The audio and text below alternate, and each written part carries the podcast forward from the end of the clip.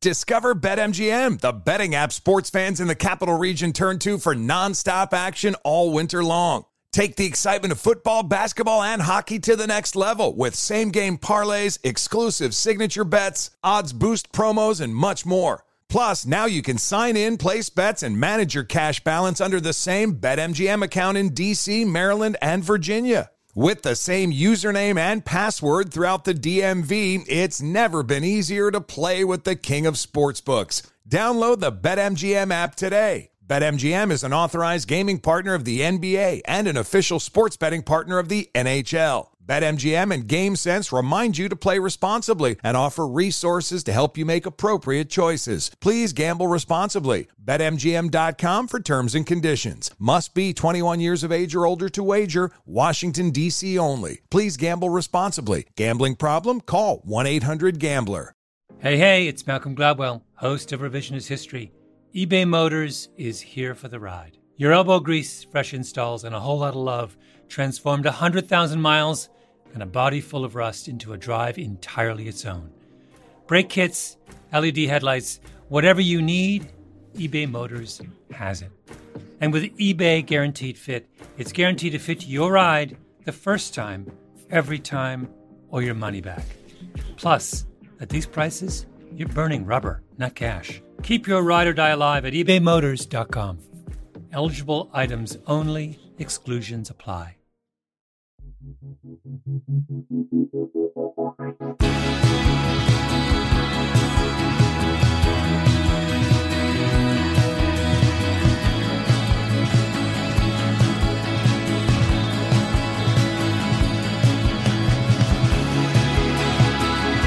listening to 100 Words or Less with Ray Harkins. Oh, hello, everybody. How are you doing this fine day? I'm doing great. Thanks for asking. You are here listening to this podcast because, first of all, you like independent music. Second of all, you like conversations with people involved in independent music. And that's what we do here. What are the odds, right? Well, my voice is a little hoarse because I just returned back from touring in Japan, and more on that in a moment. But I am thrilled to welcome a guest on the show. His name is Edward Gibbs. He plays in a band called Devil Sold His Soul. He also recently launched a band called Cops, Copse, Copse, C O P S E. But uh, they recently just signed with uh, Church Road Records, and Devil Sold His Soul is a long running band uh, who puts out records on Nuclear Blast. And if you like anything from the post rock, post hardcore genre, you absolutely need to become familiar with Devil Sold His Soul. I found out about them, I don't know, like early 2000s. It's been quite some time. And actually, uh, Edward shares the story of when we first met at the uh, top of the podcast, which is hilarious because I do not remember uh, that exact interaction, but the way that he describes it, I was like, oh yeah, that's that sounds like something stupid I would do. But anyways, that is what we got this week. You can always email the show 100wordspodcast at gmail.com. You can also interact with the show on YouTube. You can find a link in the show notes in which you can follow along because I know a lot of people consume podcasts via that platform. And you can also, uh, if you would not mind, this is a very simple request, but you can go to the Apple Podcast page and leave a rating and or review. Or on Spotify, you can leave a rating, and that helps the show get discovered by the almighty algorithm, as it were. Like I said, my voice is a little hoarse. I just came back from touring in Japan with my band Taken, and we played five dates over there with uh, Hopesfall from North Carolina. And um, I'm just going to say, is one of the best, I guess, run of shows or tour that I had ever been a part of. If you have not made your way to Japan, I highly encourage you to do that. It is not only a beautiful country, but the hardcore scene there is just next level. Like to say they're excited about bands from the States touring over there is an understatement. I just love how it's like pop punk, hardcore, melodic hardcore, whatever it is, gets really, really embraced over there. And um, because it's just funny because I mean, this is my sixth time touring Japan. And it's really weird to say that because by no stretch of the imagination was taken ever a big band here in the States. Like we were mid level at best in certain markets. But over in Japan, we are able to consistently play in front of like two, three, four hundred people a night.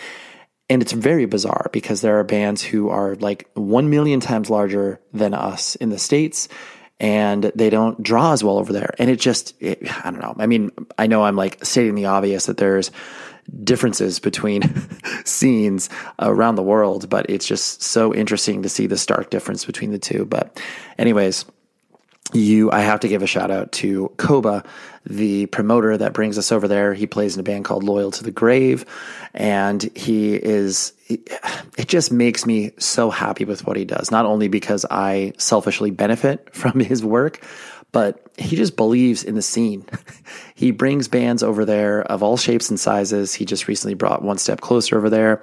He's brought bands like Knocked Loose and a bunch of other stuff over there. But he just really believes in giving back to the scene, and uh, he doesn't do it for a full time job. And he's able to balance all of it and play in bands, and it's just it's very inspiring to say the least. So, anyways, shout out to all of you because I did meet like one or two of you over there in Japan that said you listen to the podcast. So, big shout out to you for saying hi and coming out to the show. So. Anyways, let's talk to Mr. Edward Gibbs from Devil Sold His Soul and Cop Copse C O P S E. Like I said, they just announced they signed to Church Road Records, which is one of my favorite record labels around right now. And uh, here is my boy Edward.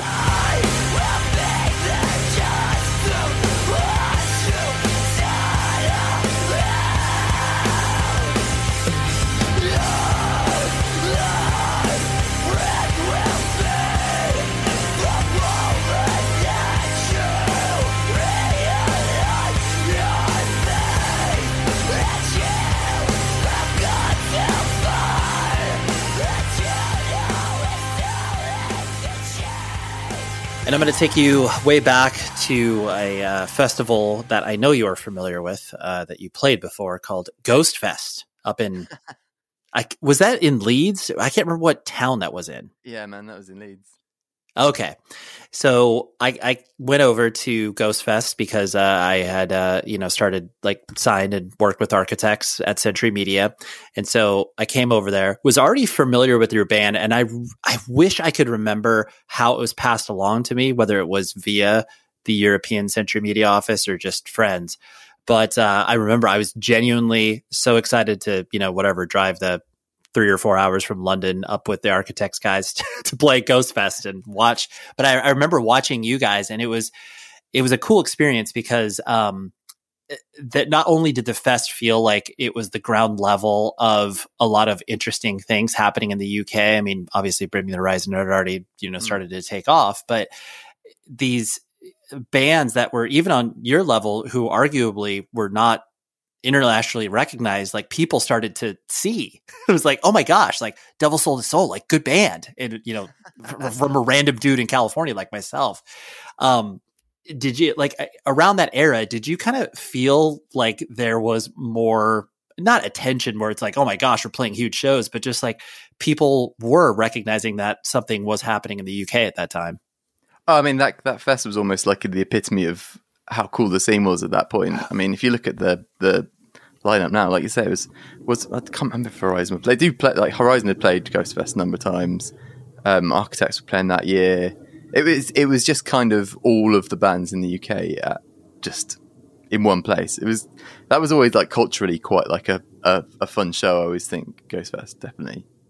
Right, and that well, it's cool because that also it showed the diversity of type of bands because it wasn't i mean even though everyone was you know attached to the hardcore scene as it were there yeah. were none of you guys sounded similar at all. Like there was so much diversity there. Yeah definitely. And i think that kind of that that's quite secular that whole thing of bands being uh, their own thing and then it goes back to being quite homogenous for a bit and then people get bored of that so everyone goes off and does their own and you get these like pockets of of time when loads of bands were just doing loads of different stuff and that was definitely an era of that. And uh, for instance, like I don't even think we necessarily even fitted on that with some of the bands, but we was like playing with those guys, and the same with some of the other bands. There's, it was just a cool mismatch of stuff, I think, and it's always really interesting. I think. Yeah, well, absolutely, and I think too a lot of that you know whatever early to mid 2000s bands like there the scene internationally had gotten bigger where people were paying attention to it and you know whatever record labels figured like oh wow i can sign a band that sings and screams and people won't laugh at me. Um, but then seeing the fact that there were all of these different elements like eh, eh, you know hard, hardcore and punk and whatever had become global, but everyone still had their unique pockets because the internet was still figuring itself out. Oh yeah, and I mean everyone was just just everything goes down this like such like weird niche subgenre of things all the time that it's it's really hard to pinpoint exactly what's going on in any given band, and I think that's that's really fun, isn't it? Yeah, absolutely. That's the, and it's cool that you were able to see that and feel that because of the idea that you know sometimes when you are just whatever playing shows and completely existing you know one foot in front of the other that you you did feel just a little bit of that like oh it's it's cool that we're all doing this and you know we're yeah. playing shows and feeling like there's there's attention being paid and uh, it's really funny now looking back at those shows. If you showed people like flyers for those shows, the bands that are playing, it blow their minds. Like the size of rooms and all of them playing together. Like if you look at I don't know Architects, uh, Horizon, um, Enter Shikari, all those bands, they're like they're fucking massive now. Right.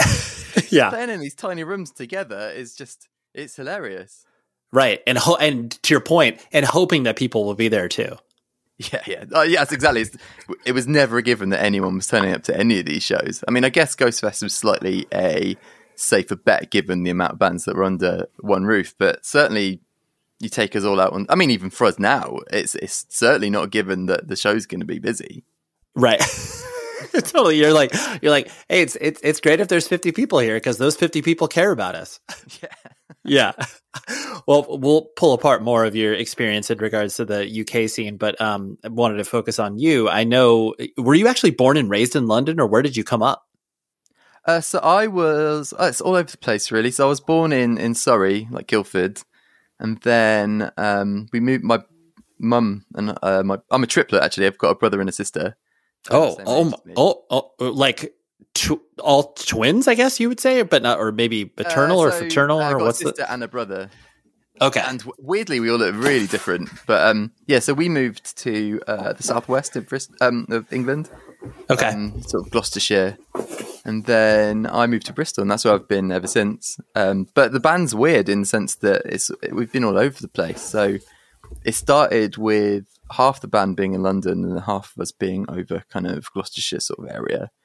And right. it, since then, it's kind of everyone's moved out more. I mean, we're all the way along the south of Bristol. Like you could argue that we're along this sort of then before, and um, yeah, we're just all. We're, I mean, this is the difficulty of the band is that we all live in like really different places. Is that we can't just go, "Hey, do you guys want to hang out?" Because it's from like from side to side. There's about four hours between the furthest of us, so it gets quite difficult. But right, you gotta. There's a lot of scheduling, a lot of planning, yeah, and writing records and stuff isn't as easy as going, "Hey, should we hang out on a Friday and do this?" It's kind of like, right, we're gonna book out a weekend. We're all gonna get meet up in the middle somewhere, stay in a shitty hotel, and just write and sit and then go to practice all day and stuff. Like that. I don't know, but um, yeah, it's it's funny being in a band that's been all over the place. But I guess that's we've never been a band that's been like living on top of each other, so right. kind of normal. But it's got, got to say, as you get older, it does get a bit more boring having to do that. right. You're like, it, this would be much nicer if you lived next door and you lived just yeah. on the block or whatever. Oh man, uh, the bands that get to who sort of live around each other and they say just say, "Hey, do you want to get together on Thursday night and do a practice?" Like, fuck, I really envy that. We've never had that. It's always been like, just it used to be that me and Johnny we lived in of Gloucestershire. We have, like every weekend we'd be up in London to practice. It's just draining. Right.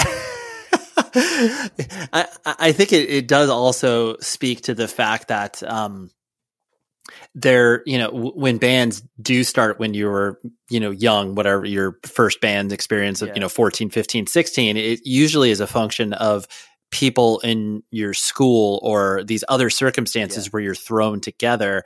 Whereas you guys formed when you were a little bit older. So you were already kind of, like you said, all spread across, but you're pulled together by, you know, going to punk and hardcore shows or whatever. Yeah, exactly. Like we had, um, the story's quite weird. Well, it's not weird. It's just really, really circumstantial. But so we'd all done all of our sort of first bands and stuff. We'd kind of got through that stuff through school.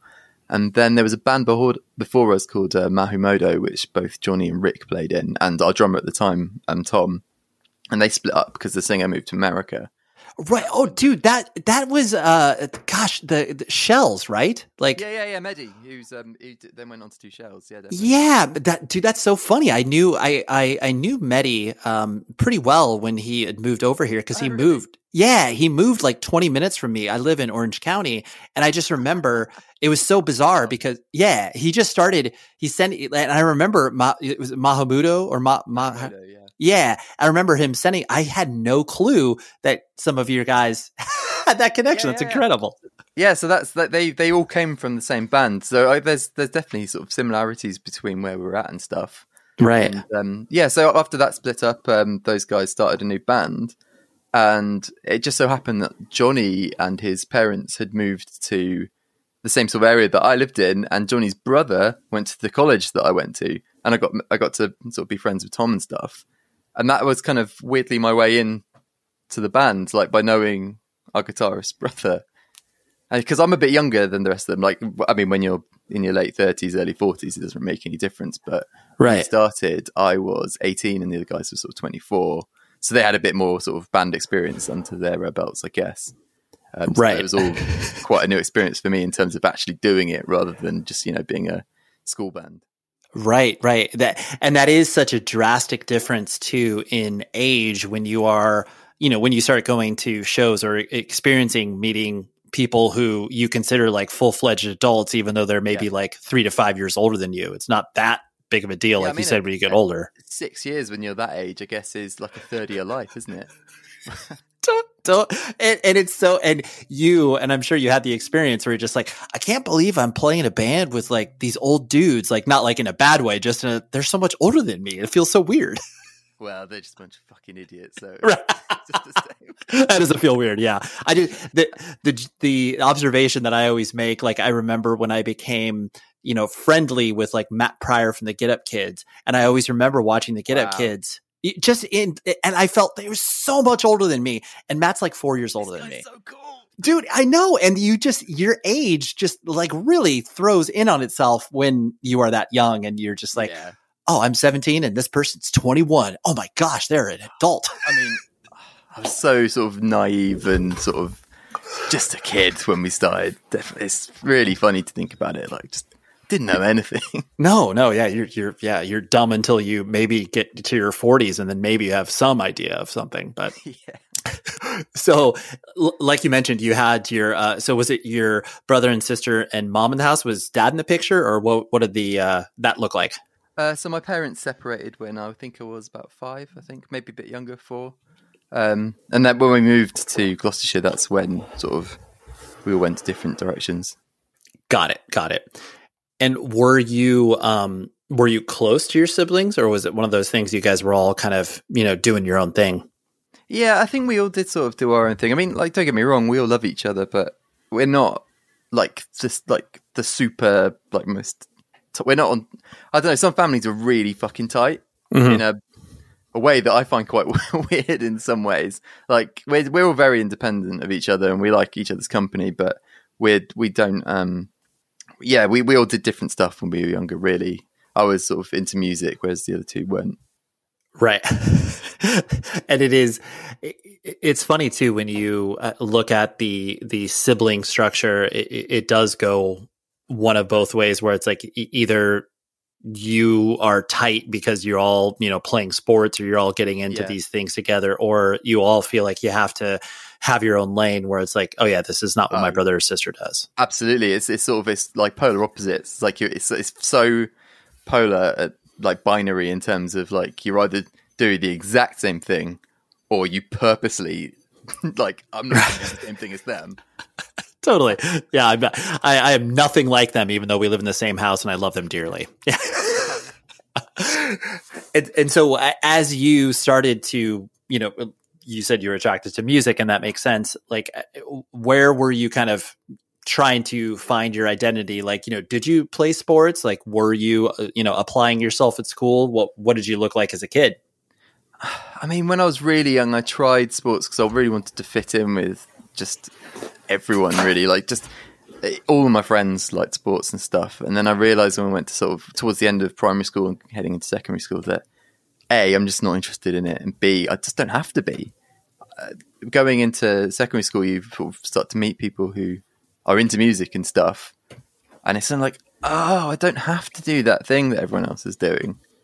You can kind of just lean into the thing that actually speaks to you rather than just trying to fit in. And that was like, to know, it's amazing to me that I didn't have to care about that stuff. And now as an adult, when the World Cup's on, I don't give a fuck. I can't understand why anyone wants to watch it. Right, right. Th- that uh, that idea dawns on you that you are able to have the authority to make those own decisions and not have to fit yourself into. Yeah, absolutely. Uh, but it's weird, isn't it? Because I mean, I'm sure it's exactly the same over over with you. Is just sport is so ingrained into just culture.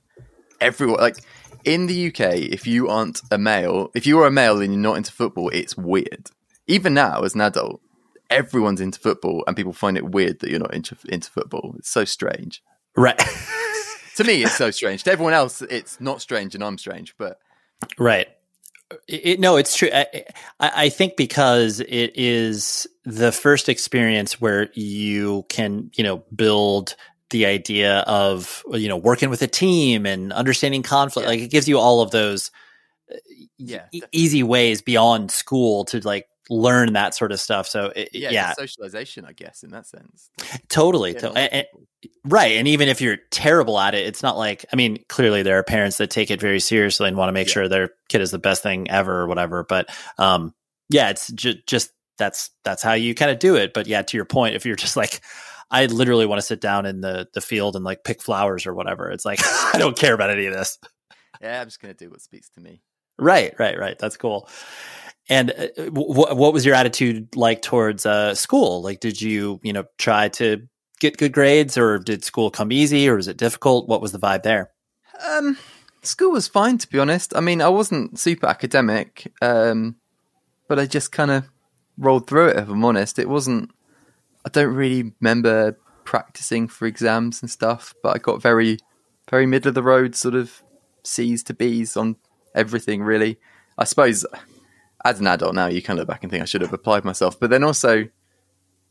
Uh, it didn't change it. Like I got uh, where I'm at now, I'm very comfortable with, and I don't really care about grades and stuff now it's it's so weird that stuff in that as soon as you get past that hurdle that those grades the door that those grades were supposed to open as soon as you've gone through that door they're pointless they mean nothing Right? yeah. No. one as an adult, you know, interviewing for a job, it's like, hey, uh, you know, can I? What was your GPA? You know, no one's asking Yeah. you that. uh, what did you get in english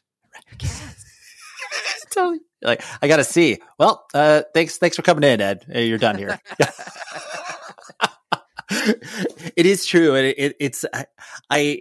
I mean, I often am very much with you, where I, I think about that in relation to just how much, um, you know, importance that is obviously placed on school and grades, but then the benefit of that school gives you beyond all of that of just Yeah. everything that we were talking about socialization understanding how to work with people who you may not like but you're in the same Yeah, room I as mean- them. Yeah. I'm being absolutely flippant. I don't really think that it was a waste of time at all because it's school's weird in the sense that it's it's not really there to teach you um like really specific knowledge. It's really just to get give you a grasp of the world that we live in as much as anything isn't it? So you know so you can go you can enjoy reading books. You can understand why the world does certain things with science or you can you know just use maths in your day-to-day life that kind of stuff isn't it? It's really just to set you up as an adult. It's not really to teach you like like hyper um, specialized information i guess Yeah, and also just the idea that you, introducing you to things like you know having your head cracked open with a a book you read in English, where it's like, oh my gosh, like I read George Orwell's 1984, and my life has changed forever. yeah and, uh, yeah like that sense it's sort of a, it's sort of a tastemaker isn't it sort of it's finding like helping you find what you're interested in i guess Listen, band merch is the name of the game. I love it. You love it, or you should love it. And you should go to rockabilia.com to buy all of your officially licensed merch and talk about a wide variety of artists that they support. Like I'm just, I just dipped into their homepage. But before I tell you that, I need to give you a promo code. 100 words or less gets you 10% off your entire order. So I highly encourage you to use that code and it gets 10% off. Like, like I said, just really, really listen to these bands because it's a diverse range of stuff. We got Escape the Fate, Volbeat, Lynyrd Skynyrd, Bob Marley, Tupac. You can catch all of your gift giving, whether it's birthdays, whether it's Valentine's Day, I don't care what it is, you are able to find awesome merch, officially licensed, which means the bands get paid and it ships to you from the Midwest in the United States of America. Independently owned and operated for 20 plus years. I love Rockabilia and what they do. So use the promo code 100 words or less. Visit rockabilia.com, get lost in their website in a good way, and buy some merch. Thank you, Rockabilia. This show is sponsored by BetterHelp.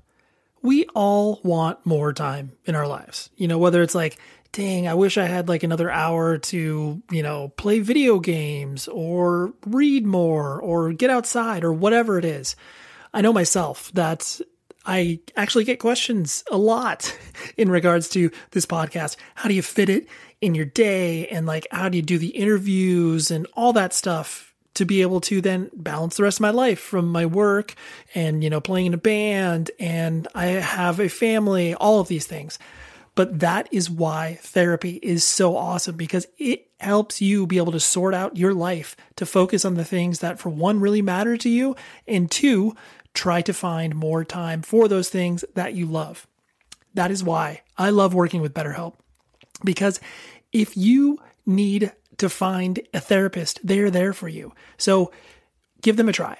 It's entirely online, it's designed to be convenient for you, and they can be suited to your schedule. And you fill out a brief questionnaire matches you up with your own personal therapist. And if you do not like that experience, you can switch it. No problem. No questions asked. It's great. So learn to make time for what makes you happy with BetterHelp. Visit betterhelp.com slash ray today to get 10% off of your first month. It's an offer just for you, the listener of this podcast. That's betterhelp.com slash ray. When did music kind of come into the picture for you? I mean, I know like most kids in the UK, uh, and I mean here in America as well, like nu metal was just dominant culture, culturally speaking, you know, from whatever the late '90s until, um, well, still arguably today. Uh, yeah. So, was that kind of your first entry point to music that felt like your own? Yeah, pretty pretty much. I mean, I started guitar lessons when I was 11, I think and that's you start you start off with Green Day and those sorts of bands, the really sort of friendly, sort of safer bands, and then nu metal really kicked off, and yeah, that was that really at the time really spoke to me. Definitely, like bands like Slipknot and stuff, just. Mm-hmm. Cool.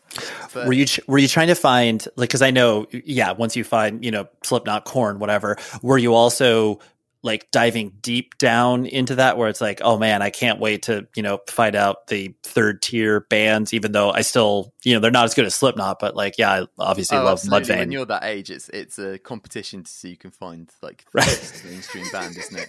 Totally that got, that got, so much worse when i got a bit older and we start getting to actual horrid bands like uh, converge and uh, dillinger and stuff. It's like you can find the most unlistenable music? But right. at the time yeah, it, we were like fully like fully into it, and it's funny because it feels like such a long period of time in your life, but it's only like a window of about two years, three years maybe. Mm-hmm. You're into that stuff because I remember very quickly as soon as I heard, as soon as I heard Glassjaw, that was the band that broke me pretty much straight out of nu metal, and I just wasn't interested anymore at all because it just showed me how.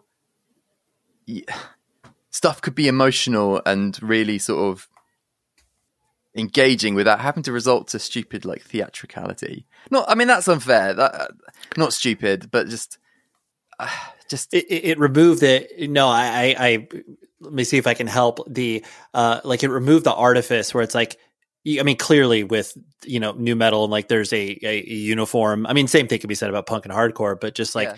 you, like you said, it, watching Glassjaw or hearing Glassjaw, even though musically it may be you know, oh my gosh, there's no way I'll ever be able to accomplish this. It's like they look like normal people. Like yeah, Daryl. Exactly. Yeah. That was it. It was it's like normal guys playing music that isn't hitting the sort of the silly checklist that all those other bands are doing, like just that whole like sick thing and uh, make like makeup and masks and stuff. I mean, I to- don't get me wrong, I totally get why that's like fun and entertaining, but it was really refreshing at the time to not to have heavy music that was not that. And then I heard bands like the Hope Conspiracy and stuff, and started getting into hardcore a bit more. And it was just like I just, as soon as I heard that stuff, I was like, oh, I don't really want. I just was not interested in nu metal at all. Right. I'm done with this. Yeah. And a- as you started to, you know, even with the nu metal, like how was your mom reacting to this music that she probably had no context for and was arguably maybe a little bit scared about what Ed is bringing home? You know what? She was if if she was worried about it, she never really showed. She was very cool about it, especially when you're just dressing like an absolute idiot and getting piercings and stuff. Oh, please. Okay, Ed. This. I, I'm sorry. I'm gonna have to drill down a little bit. Like, Yeah. what what was you? What was the I guess peak look for you? Like, are we talking? You know, did you go like the size 45 JNCOs and like what piercings are we talking about? Yeah, so when we were 16, me and my mates, like the second it was like legal in terms of uh age, we Yep. went and got like face piercings basically. Okay, I, we eyebrows, lips, tongues. What are we I talking? had uh, lip and I had two eyebrow piercings. as Oh, I love it. I love it. but to be honest, but again, it's really funny how little, how in, uh, in terms of time, it, they were just not in my face for long at all. It felt like I had them for ages, but they were probably in and out within about a year. Yeah, right. It's like you, you're like, okay, well, that was that, and now I'm moving on. Yeah, exactly. And I mean, that's the funniest thing is like that stuff feels like looking back on it, all those periods feel like so long. But the crazy thing is, in terms of the, the length of this band that I've been in, I joined when I was 18 and now I'm 36. I've been in this band for half my life. And that feels like a similar period of time to the other things. And it's just not, it's vastly longer. Right, right. It's the, the the fact that yeah, you you are in, getting to the point where you have been in the band longer than like you have been out of it. Like you know, Yeah, exactly. I'm at that tip. I've just gone past that tipping point now for this year. And from next year, it's, I've now long, been in the band longer than I've not been in the band, which is fucking weird. yeah, that's like it's incredible. And honestly, that as much as the idea of Devil Sold His Soul, you know, being like there, there was clearly a lot of touring that happened, and you know, uh, you guys were uh, attempting to be a quote unquote full time band. Yeah. I, I- do think there is this, uh, not I think I know there's this special air of band that's still able to exist and engage people every time they put out music, but they don't have to, you know, play 200 plus shows a year. And it's yeah, that, exactly. I mean, that's a testament. Luna, like yeah. they don't talk. I mean, they they play plenty of shows, but they they certainly don't make it like the thing that they're doing all day, every day, every year, sort of thing. Right. Like they concentrate on the records and then they support them a little bit, Yep. and then Yeah. to the, back to the drawing board, I guess. Right, exactly. Yeah, they're they're thoughtful about it's like, yeah, if you were going to see Cult of Luna come to the States or the UK or whatever, like they're not going to be back in six months. Like you better go see them now. yeah, yeah. It's like once per album cycle, and even then, it's not like they're. I mean, I'm making assumptions here. I don't look at their touring schedules, but it doesn't feel like they're going out for months at a time. yeah, no, I, I agree. I, yeah, you're you're definitely right. And so, well, that's cool that your mom was very permissive in all of the the things that you were uh, experimenting so with. cool. Yeah, that's that's awesome.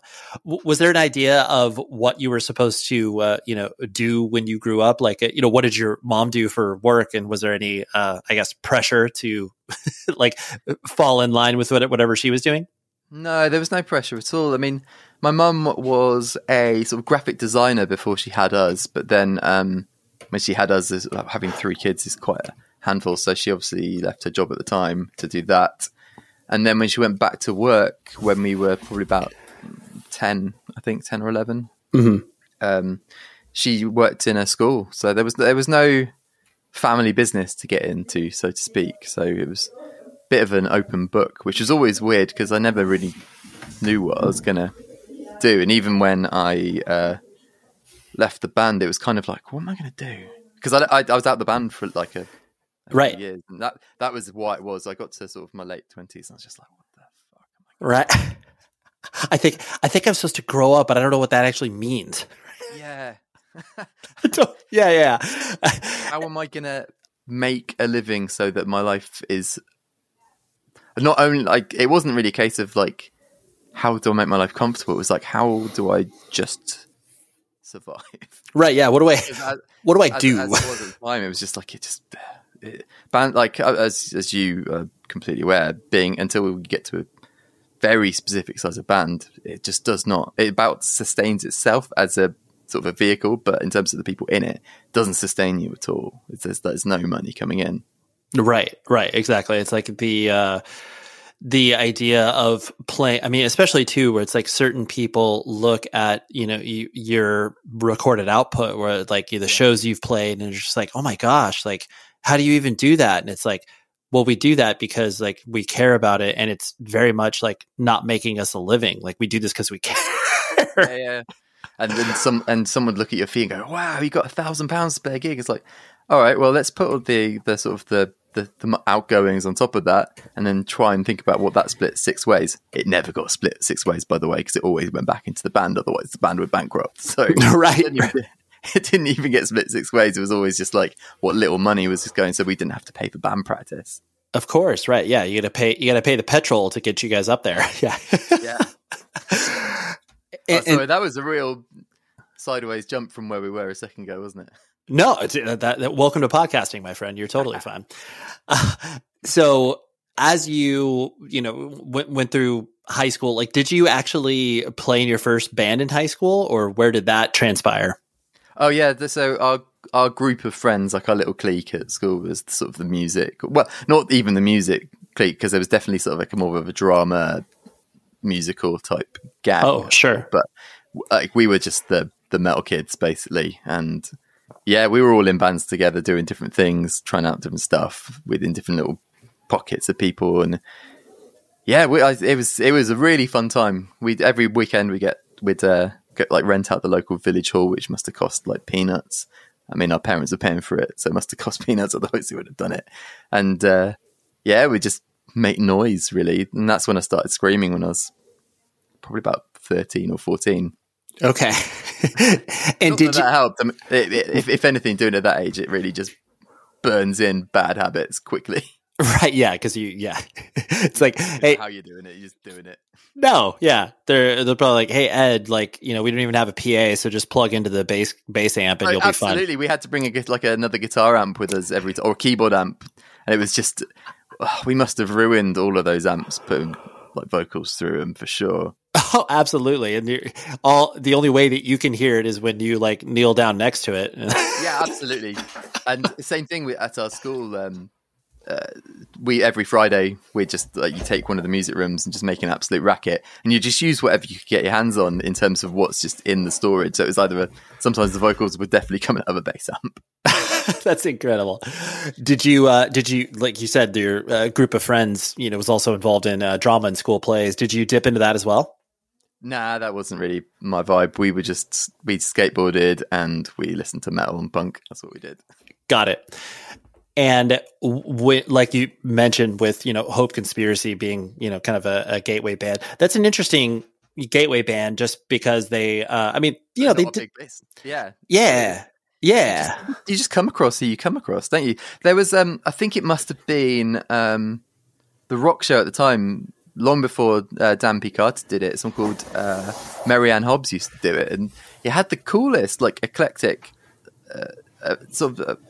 Selection of stuff on there. So it was really a lot of uh, nu metal and a lot of sort of skate punk or whatever you'd call it sort of pennywise and uh, lagwagon and stuff.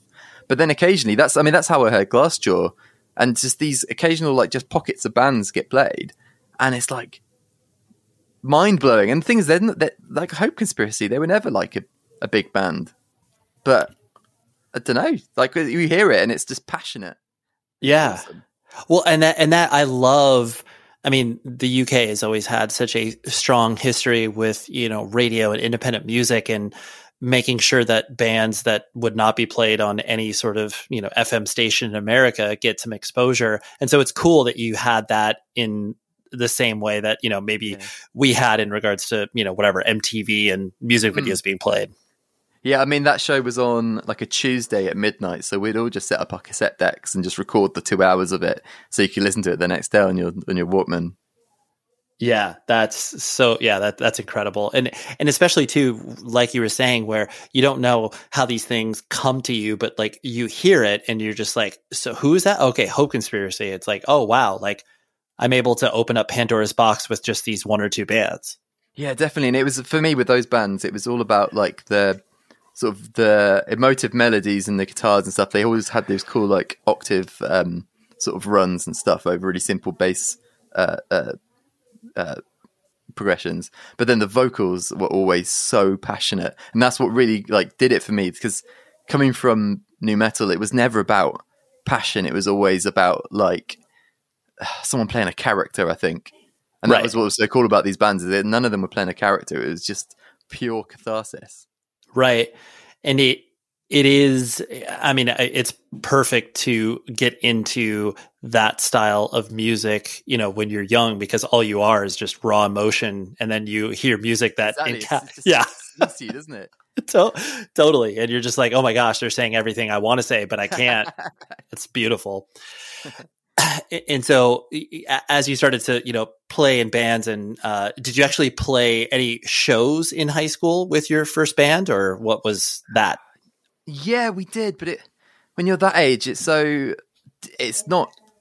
Where do you play at that age? It was always just stupid school things, which everyone just sort of looks at you completely bewildered by it, Right. Or you and your mates kind of set something up. And I know when we were 16 and at college, there was this um, pub that used to serve us for some reason, but they had like a little back room, and every sort of other Friday some mates who sort of considered themselves promoters would just ask just the bands at college to play in this tiny little shit room. And no one was coming, apart from like a few people, no one was like, oh yeah, I'm here for the show. It was just like, ah, it's the sort of the people who are drinking next door just sort of falling in because it's something to do.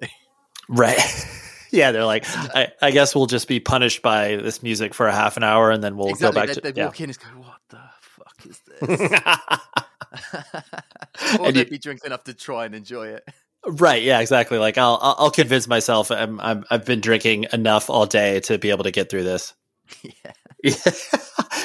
and uh, l- with the you know kind of uh, the emotion aspect pulling you into it um you know would you uh, I- guess you know define yourself as uh, maybe you know overly emotional like were you a a uh, you know a measured kid because i mean obviously i just know you via your band and uh you know instagram but just kind of you you seem like a you know relatively even keeled human being but at the same time like that obviously is just you know part of the picture but yeah. Uh, I mean, I'd say I'm a massive introvert, and the idea of talking about like feelings or anything with anyone just it, it, I, find it very difficult. So I'm quite, I'll be, I'm quite sort of dry and uh, like, yeah, like quite even keel, I guess. But then that was what really uh, I enjoyed about singing was just being able to just, it's the catharsis. Like I said earlier, it's just being able to let it out is just the best feeling without having to, you know, look at someone in the eyes and sort of talk to them about stuff. Right, right. So this it was like a way for you to express yourself in what might be like some people might find extremely vulnerable and it is, but you were comfortable in doing that because you're like, yeah, because I'm not going to look this person in the eye and talk to them about my feelings. Absolutely. And it's just, I I feel like I'm probably, I mean, I'm not, uh, I'm not always calm, but I'm generally like a less angry person than I probably would be because I get to just let rip and scream every now and again. It's, it's interesting what that sort of does for you.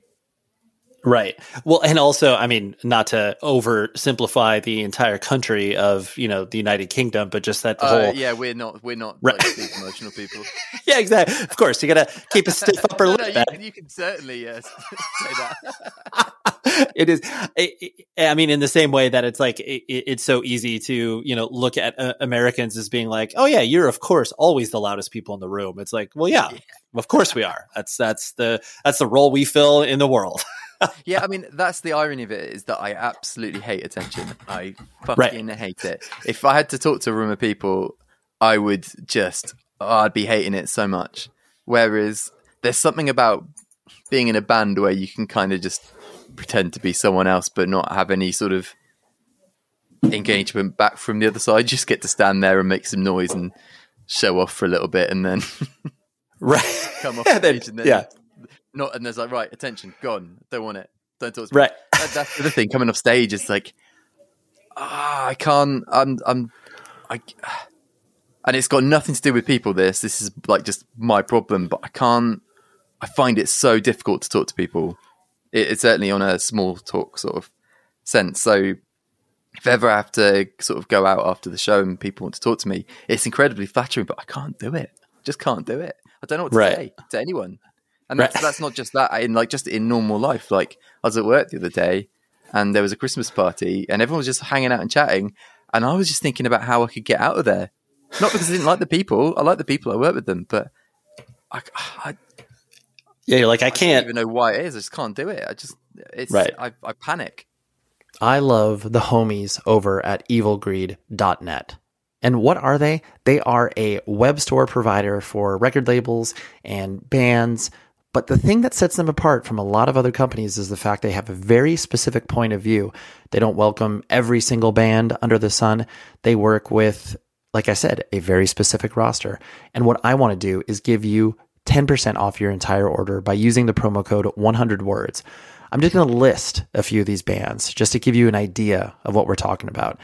You got Sun, you got Blood Incantation, you got Power Trip, Nails, Chelsea Wolfe, Brutus, Zeal and Ardor, 200 stab wounds. And then on top of it, you have rad record labels like Triple B and Sargent House and Iodine Recordings. They have so much cool stuff, and you will be able to find them on evilgreed.net. And I know you may be like, oh, they, they, they ship from Germany? Like, does it get over to me quickly? Yes. And the shipping rates are very, very cheap. So please go to evilgreed.net, have fun on their website, use the promo code 100 words, 10% off your entire order, and shop till you drop. Thank you, evilgreed.net. What does it take to run a small business? Heart, smarts, and the nerve to risk it all in the face of adversity. Listen to The Unshakables, the new podcast now available from Chase for Business and iHeart. It features real stories from real small business owners who take you through the turmoil, triumphs, and quick turns that help their businesses break through. Learn more at chase.com slash business slash podcast. Chase, make more of what's yours. Chase mobile app is available for select mobile devices. Message and data rates may apply. JP Morgan Chase Bank and a member FDIC. Copyright 2024 JP Morgan Chase and Company. I, I completely understand. Even as a person that I would define myself as an extrovert, I, I think that there, it's never comfortable or easy. Like even if you are, you know, a professionally trained like party human being, it's like just that idea that like everyone's feeling uncomfortable, but people can, you know, wear different masks to make them feel comfortable. But I mm-hmm. understand just that idea of like, where do where do I even begin in this room? I don't know. I totally get that.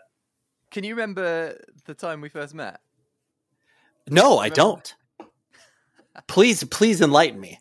Oh, it's it's honestly, it's even now, it's still one of my favourite things that ever happened to me in the band. Okay, then tell me. so yeah, you were hanging out with the architects guys. It was at Guy Ghost Fest. Yes. and I think I was just uh, chatting to Sam or something, and um, he introduced us.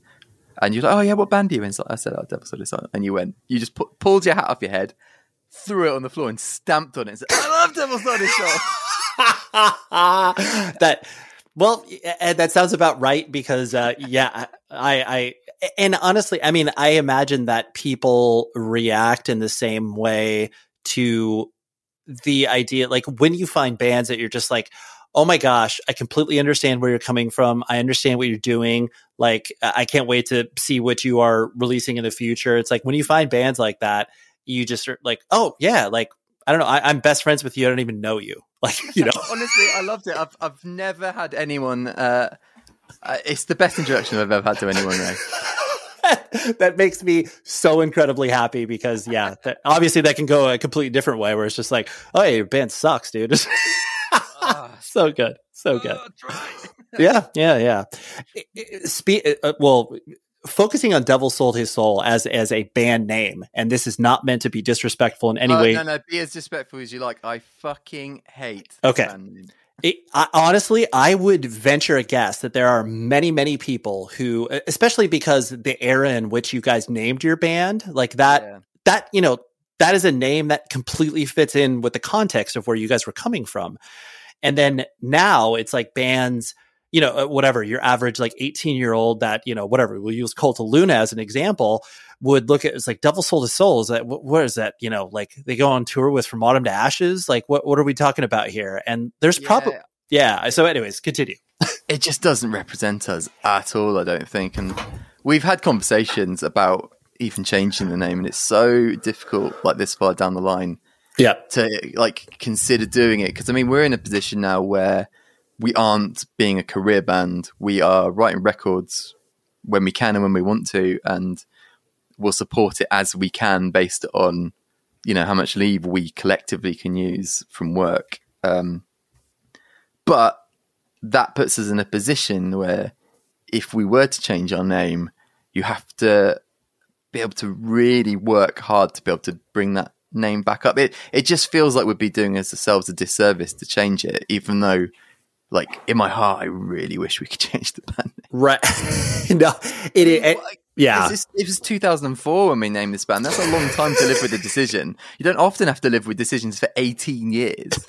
it's so it's so true and it is like completely that double-edged sword of people may not check your band out based on whatever Yeah, preconceived I, wouldn't yeah. check my band out. Yeah I what to say. I really don't like it. yeah and it, it's it, it's tough because it's like you're exactly you you hit the nail on the head where you're like we've done a lot of hard work to get our name out there and it feel it would feel stupid to just like be the same exact band but just change a name and then people that don't keep up with us would just be like oh is this the new devil soul to soul band or what it's like what is yeah, it I, yeah I feel like it would just confuse people, and it's Yeah. so difficult. Like for a band our level, like we're like totally like not on a I don't know where we'd call us like upper low tier band, I guess, but because we just don't have like we we can't even talk to the people that we've got uh, on our social media because the social media platforms don't even let us allow, like allow us to sort of communicate with them. Like Facebook, we've got I don't know, it's like 30, 40 or so thousand people on there. But we can't put a post out and say, oh, we're changing our name because 12 people will see it. Right It's fucking wild. yeah yeah to- for, us to do that, it would be such a massive, expensive press campaign to try and let people know because people just wouldn't know. And he, yeah, it just, it, it'd be impossible to let people that, it's difficult. It's so difficult. Yeah, no, it's tr- it's true. It, it's very um, yeah, but I, I just I, I wanted to make sure we had that uh, conversation because I, I I do I I've always in the back of my head felt like like I mean I love the band and I've always loved the band, but Oh, then no, even back yeah. when, when I first met you in like 2010, I was like, I don't like this band name. yeah, But it, ah, it's so difficult because it is honestly, I, I, it, it just doesn't represent us in any way. I don't even think a band name needs to represent you in any kind of uh, like narrative way. right. Like it can do, but it does need to represent you in terms of like how it feels and stuff. Yeah, Take Architects, right? They've got a cool, simple name, and I guess when they started, Architects was probably some sort of uh, reference to sort of the sort of tech metal they were playing, but right. Now it doesn't represent them like that, but it certainly represents them in terms of how it what it feels when you say it. I don't know how to explain that, but it, it there i mean I, I think uh, the difficulty is when when you can kind of like uh, timestamp a band you know i mean whatever even if you look at a band like poison the well or whatever i mean that's mm-hmm. that's a dumb band name like poison the well but like they've you know existed doesn't make me cringe though. it's true, but it, it- right. It's, but it's it, it is a time and a place where they got named, but then because they have done what they have done, like it it sort of edges out those, or, or, you know, it sands down those rough edges. Whereas like Devil Sold His Soul, there are elements where it's like no matter what, there's always going to be a little baggage that a person may come into play Oh, with it. absolutely, and I So- think we we definitely have no sort of religious affiliation, and there's lots of people that we do, and it's just like Yeah, Yeah, I get it. Yep. We don't, I get it. Yep. This is not this is not us. Yeah. So when you started, you know, when you joined the the band and uh, you know started to play shows and tour and everything like that, and just like you mentioned, with you being you know introverted and feeling comfortable on stage, but not in the maybe small talk afterwards. Yeah. Was touring hard for you as you started to experience it, or did you, I, I guess, kind of understand what you were getting into? Uh, I was just so excited. I think, and uh, after a while, because when I first joined the band, I didn't really know any of the guys in the band because it was my mate's brother and stuff. And I just sort of Johnny was like, "Do you want to try out?" I did, and everyone's like, "Yeah, cool, let's go for it." But after I got to know those guys, it was just I don't know, it's just going out and playing shows with your mates and stuff. And I'd I'd always try and avoid. Uh, chatting with people, I guess. Not not as like oh, chatting with fans. I just mean literally chatting with fucking anyone. I mean, through the whole period that I mean, as a 36 year old, I feel much more confident now than I did then for sure. But we definitely, even other bands, like thought we were a bunch of assholes. But it's because all of us are a bunch of sort of introverts, so we're very cliquey with each other. But in terms of sort of making friends in bands and stuff, it was really difficult. We we we sort of had to some people that we were friends with and stuff, but like for instance, I, I absolutely adore the architects guys and stuff, but like my inability to like chat to them because of my own sort of introvertedness and insecurities, like I'm not particularly close with any of them or anything, and not certainly not now. I don't really talk to any of them at all, but I kind of wish I did. Like I wish I'd been able to make friends with some of those guys better. Right. Yeah. I, and uh, I mean, I I understand where you're coming from, especially when you have this, you know, collective of people that, I mean, no matter what, when you're attracted to the subculture that we are, mm. there's an ele- I don't care how extroverted you are, there's still that element of just like, I don't, this whole normal world stuff seems really daunting. I can't do it. So there's that I mean, sensitivity that exists. Exactly. And I think a lot of us probably gravitate towards subcultures and stuff because we don't feel like we massively uh, fit in with the mainstream, I guess. Yeah, you don't fit in with the football team, right? Yeah, and I mean, I don't think of myself as like an outsider or anything, but I certainly don't feel like I fit in with a lot of, you know, standard culture. I'm not interested in pretty much most of the stuff that's on television. I'm not interested in sports. I'm not list interested in what music's on the radio, that kind of stuff. Right. Yeah. And and so when you know, kind of having to understand, you know, more of the business implications of the band because I mean, you guys have been really fortunate that you've been able to work with a lot of different cool record labels and people and you've always yeah. been able to, you know, find people to frankly invest in your band. Um yeah. how I guess how's the business side of music uh, interacted with you personally? Like, do you care about it? Do you pay attention to it, or is it pretty much like out of sight, out of mind? As long as you're able to, you know, obviously like not lose money yourself. Yeah, I mean, uh, I've never been super focused on it, but I'm certainly like interested in it. And I mean, I mean, you just said like we've been really fortunate to work with lots of labels, and we definitely are very fortunate to have worked with a lot of labels. But the reason we've only worked with labels sort of one time, like one one record at a time is because they drop us because it's not financially. They're like, oh, guys, we thought we were going to make money off this. I guess not. Yeah, and I mean, I we're a weird band, I guess, in terms of that uh, place because I feel like, and I'm sure a lot of people say this kind of stuff all the time, but I feel like we're not heavy or straight enough for the kind of the heavier metal or or hardcore fans. Not that we're a hardcore band, but you know we all listen to that sort of stuff. But we're also too like we're too mainstream for them, but we're also like too heavy for like the mainstream audiences. So we, we're stuck in this weird sort of place where people that like it really love it, but outside of it, we're not cool. I guess. Right. Well, I mean, and yeah, you have to find that niche, isn't it? And like, yeah, you feel like like you know we feel like we're kind of accessible enough to reach a broader place but then you're told you're not all the time and then the people who like the like this arguably the people that like the sort of music that I tend to like, like listen to really don't like us. Right. Yeah it, it is i mean especially because of the ways that your band has been able to uh, you know, engage people and get, uh, you know, f- fans interested in what you're doing is because you have this, you know, expansive view on what heavy music can be. It's like, it's not going to fit in just this, you know, okay, we're going to write an eight minute long song. It needs to have this part. It's like, you got, yeah, it's like, yeah, we'll write an eight minute song, but it, it's going to sound drastically different than the last thing that we put out.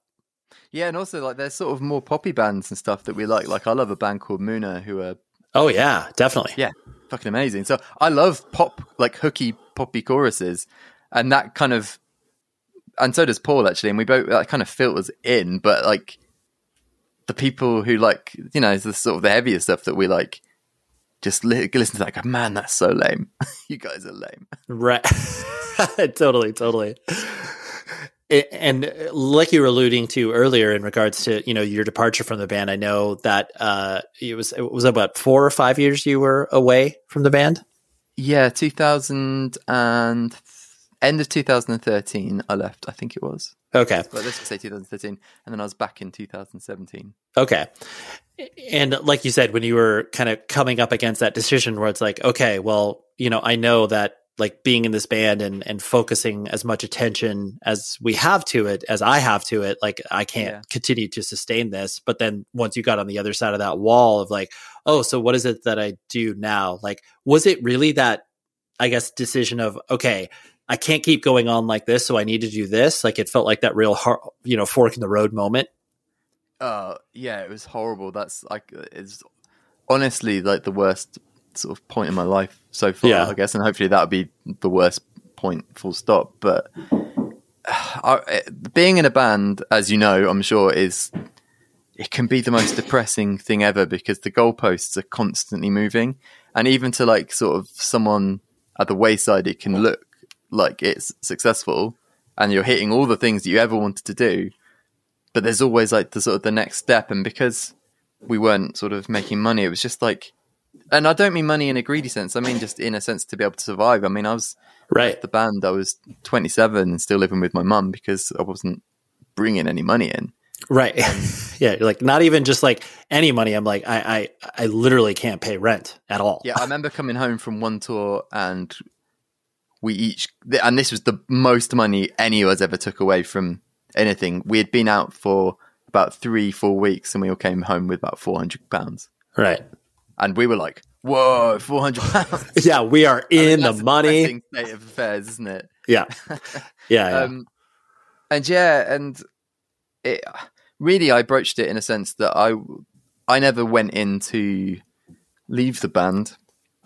I wanted to us as a collective to sort of reapproach how we wanted to go about things. And my thing was like, right, we need to set all of ourselves up financially so that we can keep doing this for a longer time and do it like essentially I, was- I was kind of saying we need to look at this as a hobby rather than a career and it can it, it- creatively it won't change anything but time wise it might be difficult to go out and sort of be a full-time band and at the time not everyone was in the same um same place and certainly one of the guys in the band was definitely not in the same place at all and it kind of came to a head that it was kind of com- uh, from this one person at least anyway it was commit fully or or you're not in this vision. Yeah. yeah, Yeah. and I was just like, well, I can't, I can't. I mean, maybe I dug my heels in a bit, and I kind of wish we'd conversed about it a bit more, but I was like, I can't. Yeah. that was that. Really, it was it was really an odd, really odd period, and I really felt like I'd lost my whole, not my personality, but I felt like I'd lost who I was. I, who was I? I'd done that for ten years. I was like, I don't know who I am. I haven't got any skills. I haven't got. I just didn't know what I was doing. yeah. And when I managed to sort of set myself up financially, get a job, and move in with my partner and stuff, like life just got a lot better, like quite quickly. To be honest, Right. I was just happier. I wasn't stressed about the band, and I wasn't put. I wasn't under the pressures that being in a band puts you under. That It's, it's hard. And I don't think everyone in a band sort of feels this way, but I, I feel I feel a lot of pressure being in a band, like produce, like putting out records, playing shows, having to sort of be really good. Like you have to put in so much practice to like none of us want to be in a band where we play and someone goes, "Oh, they were a bit." Right. We're just they're they're just phoning it in. Yeah. Yeah, or just like they are, they're a bit sloppy. They're not. They're not very good musicians. We, that's never been our mo. We've always wanted to be like someone could go away and say, say that they hated us, but I don't. None of. No, I don't think anyone could go away and say that you know that band played badly. Mm-hmm. Yeah. and that's always been like a big thing for us and especially as a vocalist being i mean i've always struggled in terms of uh, like you know being good enough or having the sort of stamina and definitely like since coming back to the band i found a lot easier because because i didn't sing for like four years didn't scream for four years Right. when I started again, I had to kind of learn how to do it all from scratch, and it, I, I learned how to do it basically for the whole ten years before that. I just didn't know what I was doing, Yeah. just yelling at the top of my voice, and then I kind of it sort of clicked. I was like, "Fuck, why didn't I know this ages ago?" Right, right.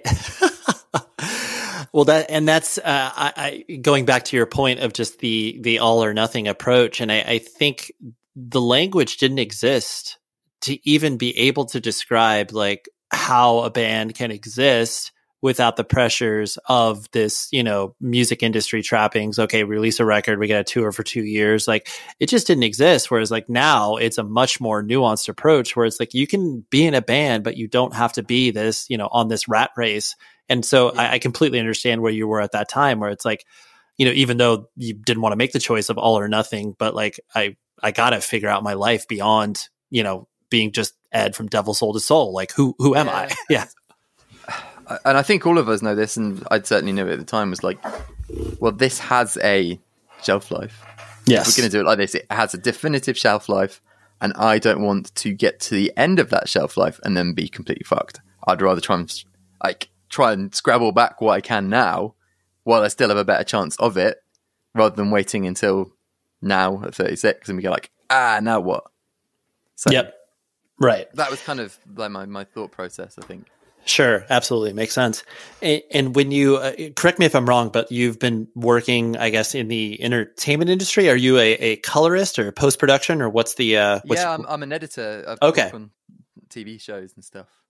got it. And how did you? Uh, how did you come to do that? Was that just something that you were sort of interested in, then threw yourself, you know, full tilt after you left the band? Yeah, so eh, again, it's all really circumstantial and things just sort of fell into place, which I'm really lucky about. Um, when I was at university, I did a year at university, um, and I did uh, sort of a video course, which was again, it was sort of production through to post production. And I was always more interested in the post production, but I never finished it because the band got to a point where it's like I was having to go away every sort of other month or so, and go away for weeks at a time. And it's like, oh, I suppose I'm not doing university then. Right. I, my mum, I can't even imagine the like just how she felt when I told her, "Yeah, I'm gonna drop out of uni. Um, I'm gonna sort of put that on hold for now. I plan to come back in a few years, but I'm gonna go do this now." And the fact that she let me, like, well, I can't. I guess she didn't have a choice in terms of letting me. I was gonna do what I wanted to do, I guess sure. but she was even though i'm sure she was incredibly disappointed she was very cool, cool about it um i can't even remember what we were talking about then and how i got to that just I, I was saying in regards to your uh, entertainment Oh. career. Yeah. yeah so i did that and that and i was really interested in edited, editing then and um just went and did the band for ages and then when i left the band directly after a, a, a group of my absolute closest friends were in a band and they were really in need of a vocalist and they had written their ep but there were no vocals on it and asked if i wanted to do it and i wrote the vocals for that in about five days i think did it like the fastest i've ever done anything i think Okay. and then we went and did uh, over the summer. Um, we did maybe a week away, just over on the mainland. And the person driving us was now one of my best mates, um, but I didn't know at the time called Dean, and he uh, worked for um, in a post production environment, and he put me in touch with my now boss, who was the um, the post um, super on Deal or No Deal. Do you have that program in America? Yeah, yeah, absolutely. Yeah, so that used to be a show over here. It doesn't exist anymore, though. I hear that it's getting like a new version of it's getting commissioned or something. But anyway, that he was the post super on that, and um, Dean put me in touch with him. And as a 27 year old, I think it was, I started as post production runner, like sort of the bottom rung, and just sort of worked my way through until I became an editor. That's amazing. That's really uh, it, it's fun. Like you said, the set of circumstances, and honestly, I think most of us that exist in the world of you know punk and hardcore, especially when it comes to creative work, you these opportunities always end up finding you based on you know just like oh friends of friends that you've either worked with previously or like no it's like oh yeah this person like hey book some shows before he's probably can figure this out yeah, and I mean, most of us, half of us in the band, do uh, creative jobs. So um, definitely, um, uh, Rick and Lex are both graphic designers. Johnny is um, a producer. That's his. He's got his studio. That's where we recorded all of our stuff, and it's just, I guess, that's kind of where we find ourselves. Yeah, absolutely. And, and the last thing I wanted to hit on was the um, you know the the where the band exists now where it's like you guys you know are, are fortunate enough to be able to you know work with people like nuclear blast that can you know distribute your music not only worldwide but then be able to put you in front of people who uh arguably would never have listened to you you know Absolutely. like and, and is it, it is it uh, interesting for you to i guess still have people that are like just discovered you? You know it's like six months ago but like oh wow never heard you guys before. And then oh oh, oh you guys have like you know 45 records to check out. Oh okay interesting. Like you know is it is it fun for you to like have this new discovery? That's the best feeling ever when like someone new finds you. Like it, that's the dream isn't it? Like you want new people who've never heard of you to get yep. into you and that happens like a lot on this new record. We and before that we'd be playing shows and it was a lot of the sort of same faces and you got to know people and stuff. And then when we released Lost, because of um like you know the pandemic and stuff and how uh like when shows started up again, it was so saturated. Like the everything was just entirely booked up in advance, and it's still kind of a bit like that now anyway. But we had to wait a year from release before we played any shows for Lost, which was just I don't even know how to put into words how weird that was. But right. When right. it came around to actually do these shows, it was like, whoa, there's just a completely like new set of faces at this show. And it was like, it felt really obvious that there was a whole bunch of new people to us. And it was really cool. Really cool. Yeah. That's, and that is to your point of just being able to get in front of people that have you know are coming to the band in all of these different lights whether they've you know supported you guys since the inception or whether yeah. they just got into you the last couple of records it's like the idea that there are so many jumping off points and you guys can you guys still feel compelled to uh, put music out in the world because like you you clearly like you don't need to do this anymore but you do no. yeah it's just because I, I mean that's the the weird thing when you're a band uh, our age, because we've been doing it for so long, and we haven't really been like a commercial success. So a lot of people they'd be thinking, why are they still doing it? Well, it's because we've set it up for ourselves that we can do it as a hobby. Like we could put it down for two years and then pick it back up again and do do whatever we want. I mean, that's the beauty of it. There's no like sort of pressure on it anymore. Um, and working with Nuclear Blast has been just unreal. Like I've I've never worked with a label that have been so cool. Just just want you to make the thing that you want to make, and they want to support you doing it. Everyone we've worked with, like on that release, was just the nicest people. Right. They're they're they're, they're like uh, probably to the same degree that it's like you guys don't need to make music anymore per se, but you do because you obviously feel compelled and you want to. In the same way that like Nuclear Blast, like they knew what they were getting into with you guys where it's like oh yeah like yeah we'd love to work with them because we admire their music and we want to work with them. And yeah it's like you don't have any aspirations i mean you have aspirations but you don't have illusions of grandeur. You're not like well so we're obviously going to be as big as uh, you know muse with this next record so here we go. No of course not. And i mean you just hope for a bit of growth each time don't you? You just want the shows to be busy and that's like the thing that makes it fun i guess doesn't it? As long as the shows are like busy for the room that you book, then Yeah. it's all good. Yeah, exactly, exactly. Well, Ed, we did it. Thank you very much for letting me, uh, well, first of all, reminding me about our uh, Ghost Fest interaction. I very much appreciate that. And then, uh, secondly, just, you know, let me ping pong around your brain. I appreciate you. Oh man, it was so nice to sort of just catch up. Okay, there you have it. Thank you very much, Ed, for letting me duck into your DMs and scheduling this because, you know, sometimes you go through the official channels and then other times you just go straight to the source. And that's exactly what we did here. And like I said, you need to absolutely listen to Devil Sold His Soul and Copse. Those are both bands that he sings in, and they are both extremely good. So thank you, Ed. Next week, I have I would I would say a legend, a legend within the scene, so to speak. His name is Dave Wagenschutz. He currently plays in a band called Cross Keys. He previously played in, I mean, this is just a small list of bands, but he played in Kid Dynamite, Lifetime, Ink and Dagger, and so much more. So that's what we got next week. Until then, please be safe, everybody.